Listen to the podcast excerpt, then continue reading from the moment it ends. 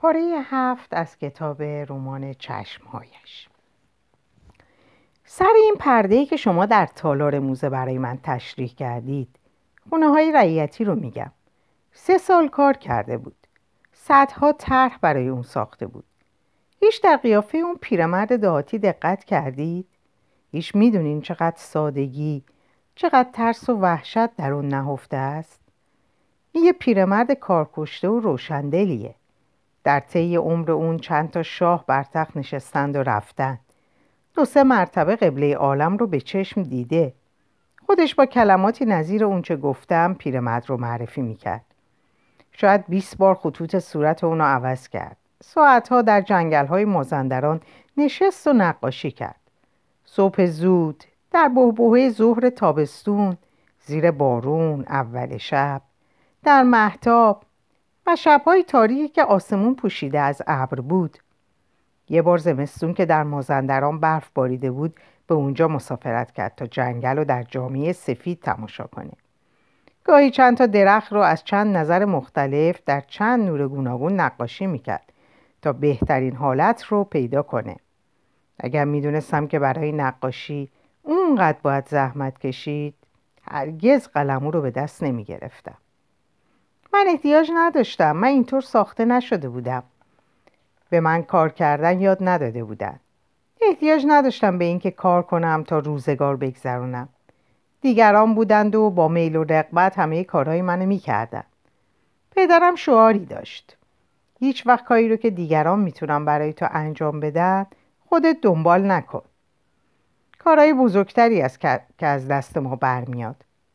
اما از من هیچ کاری بر نمیومد از همه بدتر این بود که من قدرت تشخیص هنر رو از ابتزال داشتم. خودم بیش از هر کس دیگه ای احساس می‌کردم که اون چیزی نیست که در جستجوش هستم. نظر من خیلی عالی بود اما اون چه از زیر دست من عذاب در میومد مبتزل و بیجون و بی جنبش بود و همین منو از ادامه کار باز می داشت همینطورا شد که حوصلم سر رفت از زندگی خسته شدم. از زندگی در پاریس بدم اومد. سفری به ایتالیا رفتم اونجا در مدارس سر کشیدم. با توصیه ای که از استادان نقاشی خودم در پاریس در دست داشتم و همراه سرهنگ آرام که اون وقت برای بازدید وضع محصلین نیروی دریایی در روم به سر می برد به آتلیه های چند نقاش بزرگ ایتالیا سر زدم. عظمت هنر این کشور روح هنرمندی که هنوز در مردم این دیار باقی مونده در من تاثیر معکوس کرد. من زیر بار این همه عظمت کمر خم کردم. روزی پیش یه نفر نقاش بزرگ ایتالیایی به اسم استفانو رفتم. همین که منو دید پرسید شما ایرانی هستید؟ وقتی جواب مثبت شنید شرحی در تمجید استاد گفت و بعد از یک جوان ایرانی دیگه به اسم خداداد که به کمک استفانو تونست در آب و ب و د و ای اسم نویسی کنه. صحبت کرد. این همون پسرک زردنبویی بود که من به اون اشاره کردم. استفانو یکی از بزرگترین نقاشان دنیا بود و پردهاش به قیمتهای گذاف در جهان به فروش می‌رفت. عظمت هنر ایتالیا و کلمات ستایش آمیز بزرگترین نقاش دنیا از ماکان کوچکترین مقاومتی رو که در من وجود داشت از بین برد و امید منو مبدل به یس کرد. به یاد ملاقات با اون افتادم. اون منظره رو که موقعی که نقاشیامو در دست داشت و یکی یکی تماشا می‌کرد از مد نظر گذروندم. وقتی اون چیره که درباره اون به پدرم گفته بودم به خاطر آوردم خجالت کشیدم. این آخرین ضربت منو واداشت که تصمیم خودم رو بگیرم. شکی نداشتم. اونچه استاد در تهران به من گفته بود درستتر بگم. اونچه نگفته بود درست در اومد. من ژن یک نقاش هنرمند رو نداشتم و محیط اجتماعی که در اون زندگی می کردم قدرت و پشتکار رو از من گرفته بود. اینو ادراک کردم. اگر اون اون روز به من گفته بود شاید زندگی آرومی داشتم و آروم بودم. نگفت و من این گناه اون رو نتونستم عفو کنم. با وجودی که به پدرم نوشته بودم که تصمیم دارم شش ماه در ایتالیا بمونم و درس بخونم بعد از دو هفته به پاریس برگشتم. من نامه ای به پدرم نوشتم که امروزم وقتی به یاد اون میفتم برام دردناکه. پس از استاد نزدیکترین کسی که در زندگی من وجود داشت پدرم بود. هر وقت بیچارگی خود رو در آستانه اون احساس می‌کردم خوشم میومد که سرم رو روی شونه پدرم بگذارم و گریه کنم. پدرم مرد عاقلی بود و گمان می‌کنم قبل از اون که مهر منو به دل بگیره اصلا مزه عشق و مهربونی رو نچشیده بود. اون فقط در فکر آینده بود می‌خواست منو خوشبخت بدونه. در یکی از نامه هایی که در سال سوم اقامت خود در پاریس و یک بار پس از اون که پدرم کم و بیش از وضع زندگی من از نامه یکی از ابلهان بدخواه اطلاع حاصل کرده بود نوشته بودم که در زندگی خود اشتباه بزرگی مرتکب شدم و حقش نبود که به فرانسه بیام. و چه بهتر می‌شد که در همون تهران میموندم و با یک زندگی عادی سر می‌کردم. به اون سریع و آشکار نوشتم که اون چه نقاش معروف تهران درباره صنعت نقاشی من اظهار عقیده کرده کم و بیش نزدیک به حقیقته. اما پدرم یا نفهمیده و یا توجهی به مطالب من نکرده بود. وقتی از روم به پاریس برگشتم نشستم و کوشیدم تا اونجایی که ممکنه فاجعه زندگی خودم رو به اون حالی کنم. براش نوشتم که در کارام پیشرفت زیادی ندارم و نقاشی هنر بسیار دشواریه و من تا به حال نتونستم رضایت استادان خود رو جلب کنم و می‌خوام به ایران برگردم. و اون چه صلاح می‌دونه؟ البته معلوم بود که تمام ناهمواری های زندگی پرتلاطم خود رو در اروپا نمی‌تونستم به پدرم بنویسم. اما باور کنید با وجود این تا اون حدی که از دستم برمیومد کوشیدم صادق باشم. نامه ای که در جواب گرفتم خیلی یعصاور بود. پدرم در جواب نوشت که اون در زندگی جز سعادت و رفاه من هیچ چیز نمی‌خواد و اصلا میل نداره برای آینده من نقشه ای طرح کنه چه برسه به اینکه دستوری بده. اما شنیده که سرهنگ آرام که از هر حیث شایسته و آراسته است و حتما آینده درخشانی داره تقاضای زناشویی با من رو کرده. اگر اون بدونه که تنها دخترش نه با سرهنگ بلکه با هر کسی که بخواد زندگی خوشی خواهد داشت دیگر آرزویی در زندگی نخواهد داشت و می‌تونه با دل راحت بمیره. این نامه پدرم منو از زندگی بیزار کرد. من در چه فکرها بودم و پدرم در چه فکری؟ من میکوشیدم به اون حالی کنم که بی استعداد هستم و دارم از این نادونی و ناتوانی رنج می‌برم. و اون برای من شوهر انتخاب می‌کرد. دنبال پناهگاهی در این زندگی پرآشوب میگشتم. می‌خواستم چیزی پیدا کنم که خودم رو به اون بچسبونم. بلکه این بحران روحی و اخلاقی که به من دست داده بود سپریشه. رفتم و جوونکی رو که استفانو در روم اونو به زبون آورده بود پیدا کردم. اما این کار دشواری بود. در سال دوم توقف در پاریس اونو در مدرسه هنرهای زیبای پاریس دیده بودم. میشناختمش. نامزد ملوسی داشت ولی مدتها بود که دیگه در این محیط دیده نمی‌شد. از هر کسی سراغ می گرفتم جواب مشخصی به من نمی‌داد. یادم میاد که وقتی از سرهنگ آرام احوال اونو پرسیدم گفت اوه این از اون دو آتیشه هاست. از محصلین برلین هم بدنامتره. با اینا شما چیکار دارید؟ اغلب از محصلین ایرانی مقیم پاریس اونو میشناختن. منتها نمی‌دونستن که کجا میشه اونو پیدا کرد و یا میل نداشتن درباره اون اظهار اطلاعی بکنن. بسیاری از پرسش من تعجب می‌کردن و چون از خیشاوندی من با سرپرست محصلین نظامی اطلاع داشتن تصور می‌کردن که من به قصد بدی از احوال او تحقیق می‌کنم. پس از یک هفته بالاخره اونو پیدا کردم. محصلین ایرانی اونو خوب میشناختن اما هیچکس میل نداشت علنا درباره اون اظهار نظر کنه یا اظهار اطلاعی کنه. این جوان بلند و باریک با وضع آشفته تنها کسی بود که با چشمای عشق زده به من نگاه نمی‌کرد. شاید برای اینکه دختر سالم و ملوسی مثل خواهر مهربونی از او نگهداری می‌کرد. شاید هم برای اینکه همیشه بیمار بود و خود رو در آغوش مرگ می‌دید. آخ چقدر دلم می‌خواست امروز که شکست خورده و وازده شدم اونو می‌دیدم.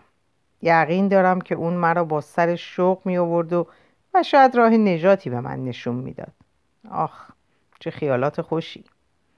این پسر سرگرم مبارزه بود. دائما از وقتی که خودش رو میشناخت می‌زد و می‌خورد. امواج زندگی اونو از صخره به صخره دیگه پرتاب می‌کرده. اما بیتاب نمی‌شد. از دشمنای سرسخت استبداد بود و در این عقیده خود به حدی اصرار داشت که هر موضوع دیگه ای رو تحت شعاع این کینتوزی قرار می‌داد. می‌دونم که مهربونا همدم و یار با وفاش فقط شیفته این اراده سخت و خیره سری اون شده بود. اونو خداداد مینامیدم و من نمی‌دونم چه افسونی به کار برد که من دردهای زندگی خود رو به اون فهموندم و اون تونست خودش رو در زندگی من جا بده. این جوون روک و بیپروا صحبت می‌کرد تا اونجا که گاهی بیادب می‌شد. اما طرز بیانش زننده نبود. هرچی بیشتر حقایق منحوس زندگی منو به رخم می‌کشید بیشتر مفتونش می‌شدم. وقتی به اون گفتم که استاد ماکان چگونه با من رفتار کرد و من چگونه اونو به پدرم معرفی کردم بیرو درواسی گفت همین بزرگترین دلیل نفهمی توه. تصورشو بکنی من به هیچ کس پر نمی‌دادم که با من اینجور صحبت کنه. اونایی دیگه جوانایی که به اندازه پر کاهی در نظر من ارزش نداشتن همه با یک اشاره من چند ملق می زدن. اینا آدم نبودم و من هرگز به اونا اجازه نمی‌دادم که از فاصله لازم قدم فراتر بذارن. به علاوه رفتار من با اونا رفیقانه نبود. در صورتی که این جوان لاغر و بلند در همون نخستین روزی که بعد از برگشت از ایتالیا به ملاقاتش رفتم نافهمی منو به رخ کشید. من مرعوب شده بودم و جرأت نکردم خشمناک شم چه برسه به اینکه گستاخی اونو به وجهی جواب بدم. به زحمت خونش رو پیدا کردم در طبقه ششم زیر شیروانی منزل داشت. نصف بیشتر اتاق و سقف مورب گرفته بود و از پنجره کوچیکی نور به اون میتابید. تا چش کار می‌کرد بامهای سفال پوش و دودکش از دریچه دیده می‌شد. روی دیوار رشته های تیره رنگی که جریان آب بارون باقی گذاشته بود به چشم می‌خورد. ساعت یازده بود. چون شنیده بودم که در, در خونش کار می‌کنه پیش از ظهر رفتم. اما خودش خونه نبود. نامزدش از من پذیرایی کرد. این دختر یه بار دیده بودم اما با هم آشنا نشده بودیم.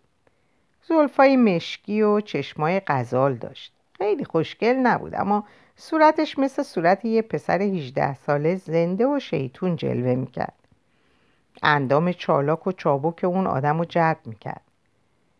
مهربانو از نخستین دخترای ایرانی بود که به خرج دولت به فرانسه فرستاده شده بودند. پنهان از سفارت و اداره سرپرستی با خداداد آمیزش داشت. در فاکولته پزشکی پاریس اس نوشته بود و می‌خواست پزشک کودکان بشه. از نگاه اول ادراک کردم از دیدن من خوشنود نیست. این دختر اونقدر ساده دل بود که کوچکترین تأثیر در قیافش منعکس می‌شد. با وجود این پاکدلتر از اون حدی بود که نشون می‌داد. منم از اون کسایی نبودم که از اون رو برگردونم. سر صحبت رو باز کردم و گفتم اومدم خداداد رو ببینم.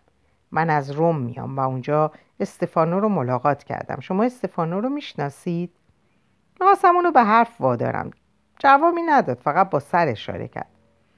من دنبال سخنم رو گرفتم. استفانو امروز بزرگترین نقاش دنیاست. از خداداد احوال پرسی کرد. اومدم کاراشو ببینم. مثل گل گل اول بهار خنده کرد و عقده دلش باز شد. خداداد که دیگه کار نمی‌کنه. چرا؟ مهربانو لحن گیرایی داشت. مثل سیم تار با کوچکترین ضربه ای که به قلبش می‌خورد به صدا در میومد و ارتعاش اون مدتی در هوا میپیچید. یه چین کوچیک روی پیشونی اون فوری قیافه بشاش و دلپسندش رو غمزده و رقت انگیز می‌کرد. نگاهی به سپایه نقاشی که رو به دریچه قرار داشت انداخت. روی سپایه یه تیکه مقوا به قطع وزیری بود و من از این طرف فقط سایه اونو می‌تونستم ببینم. دخترک متوجه نگاه من شد. گفت همه کارش همینه. گفتم بذار ببینم. ناتمومه بهتون نشون میدم. بلند شد و مینیاتوری رو که رنگامیزی اون ناتموم مونده بود برداشت و به من داد و گفت از اینا می‌کشه و میفروشه و زندگی می‌کنه.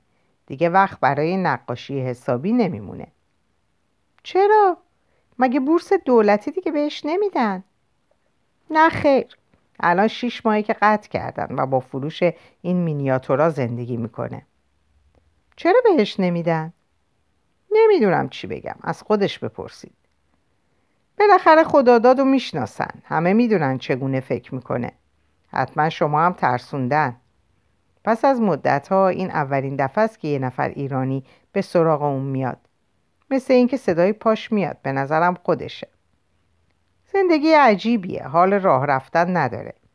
با وجود این دائما در تکاپوس. هیچ به فکر سلامتی خودش نیست. همش صرفه می‌کنه. دلش رو هم بد نمیاره. میگه سرما خوردم. سرماخوردگی دائمی شنیده بودید؟ همیشه خسته است. به نظرم تبم می‌کنه و من بروز نمیده. وقتی هم که براش میمونه باید از این چیزا بکشه.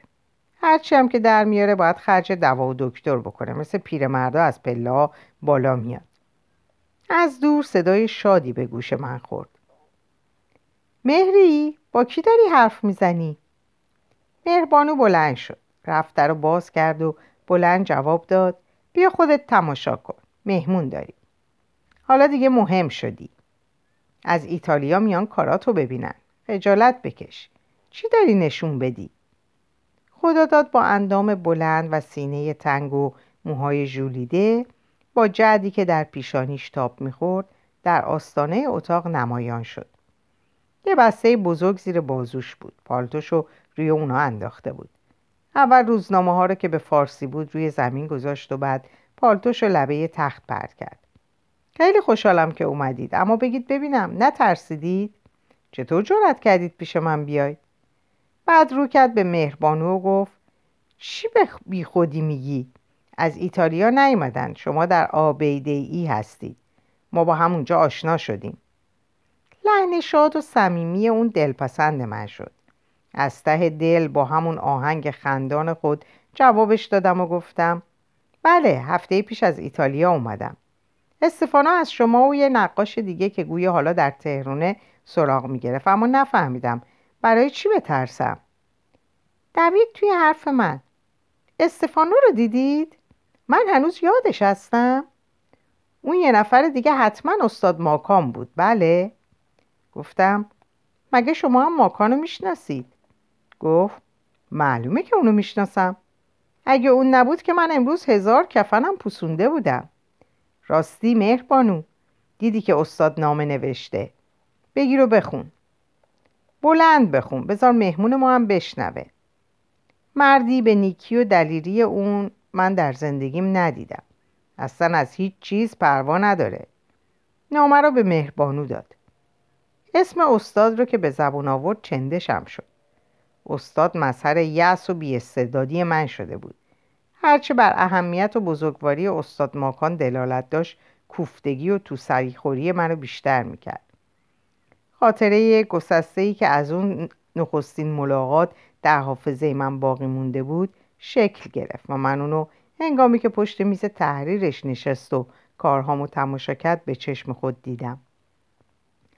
خدا داد رو کرد به من پرسید میشناسیدش؟ گفتم یه بار با اون روبرو شدم ولی خوب نمیشناسمش. گفت مهری چرا نامه رو بلند نمی‌خونی؟ فقط در آخرش چند کلمه خصوصی درباره تو نوشته. اونا رو نمی‌خوام بخونی. اولش اینجاست.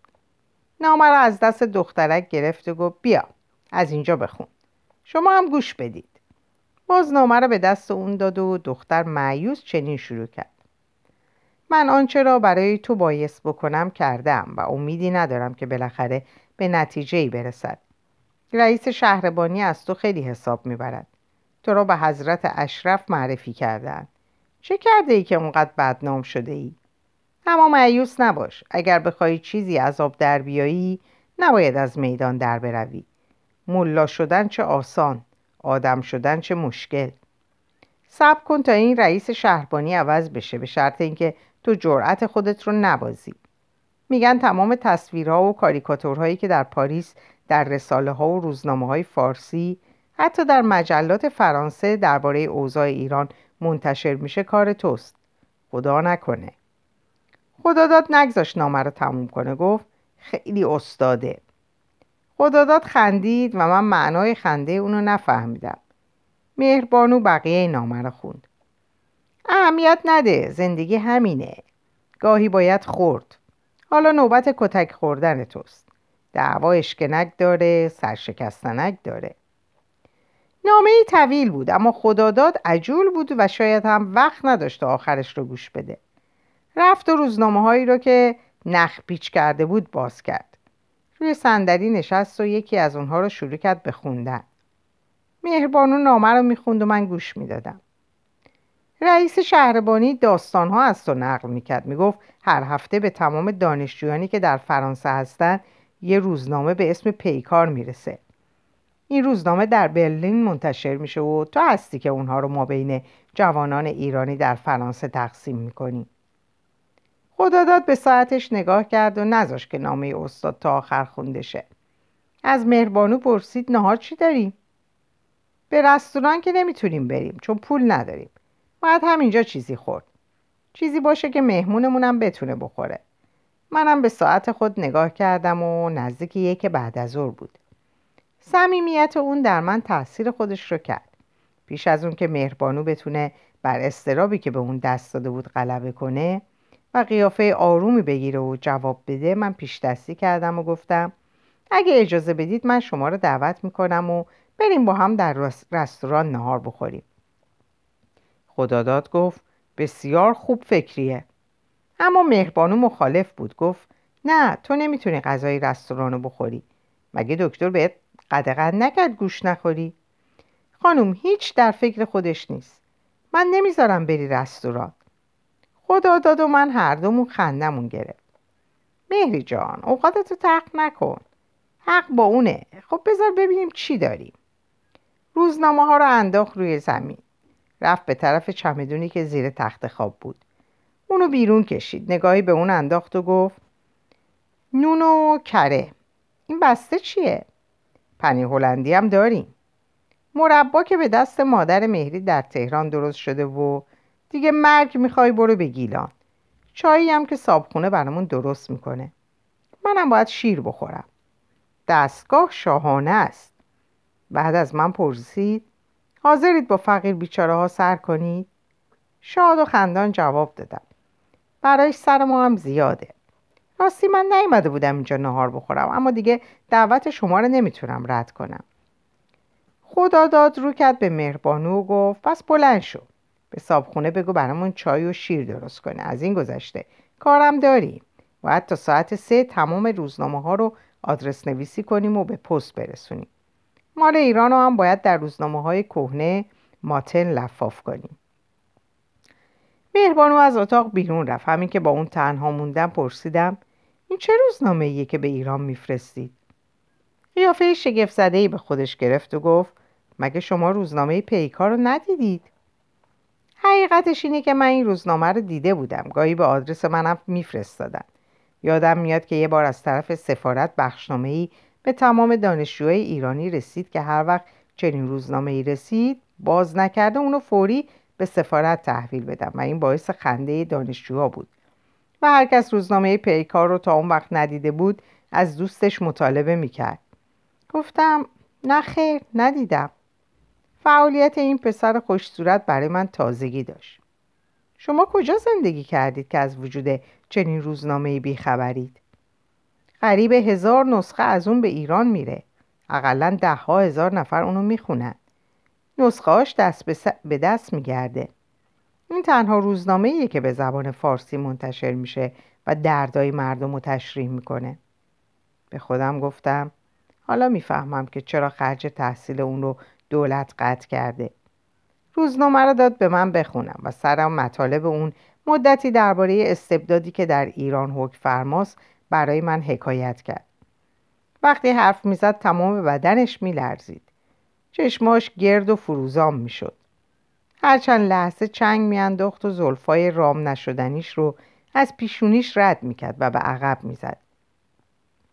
یه دستش رو در جیبش می‌کرد و با دست دیگرش میکوشید به کلماتی که از دهانش خارج می‌شد صورت و هیکل بده. پنج انگشت دست راستش دائما در هوا به شکلای گوناگون در میومد گاهی روی صندلی که نشسته بود با یک حرکت شدید خودش رو پرت می‌کرد و به پشتی صندلی گویی از دور بهتر می‌تونست منو تحت نفوذ در بیاره. پا رو پا مینداخت اون وقت ملایمتر می‌شد. ناگهان از جا میجست و هر دو دستش رو روی دسته صندلی فشار می‌داد و بدنش رو در هوا معلق نگه میداشت و حرف می‌زد. این جوون یک پارچه آتیش و یک بسته غضب بود. من چنان خود رو به اون نزدیک و بیرو درواسی و صمیمی حس می‌کردم که تا آن روز برای من بی سابقه بود. آهنگ صدای برنده و تیزش تنین میانداخت. مثل چکشی که به فلز بخوره. این همه جوش و قلیان هرگز در کسی ندیده بودم مدتی درباره اوضاع ایران گفتگو کرد. از جنایاتی که مرتکب میشن و از فساد و رشوهخواری حرف زد.